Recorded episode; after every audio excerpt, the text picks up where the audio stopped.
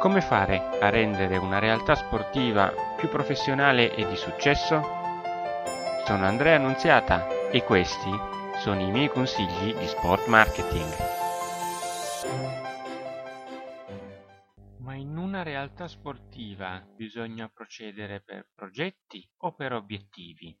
Per comprendere la domanda bisogna innanzitutto andare a cercare il significato delle parole.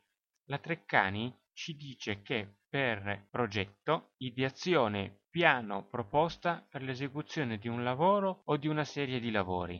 Per obiettivo, scopo di una determinata operazione militare, tattica o strategica. Per estensione, meta che ci si propone di raggiungere, fine o proposito. La differenza quindi è minima. Il progetto è più teorico, l'obiettivo è più pratico. In qualsiasi cosa ci si voglia impegnare, ci vuole innanzitutto una parte teorica e poi una parte pratica. I progetti quindi vanno fatti alla fine della stagione per la stagione successiva, gli obiettivi poi vanno raggiunti durante la stagione. Ecco quindi che parlare di progettualità all'interno delle realtà sportive non è sbagliato. L'importante è che tutto questo venga poi seguito da degli obiettivi realistici.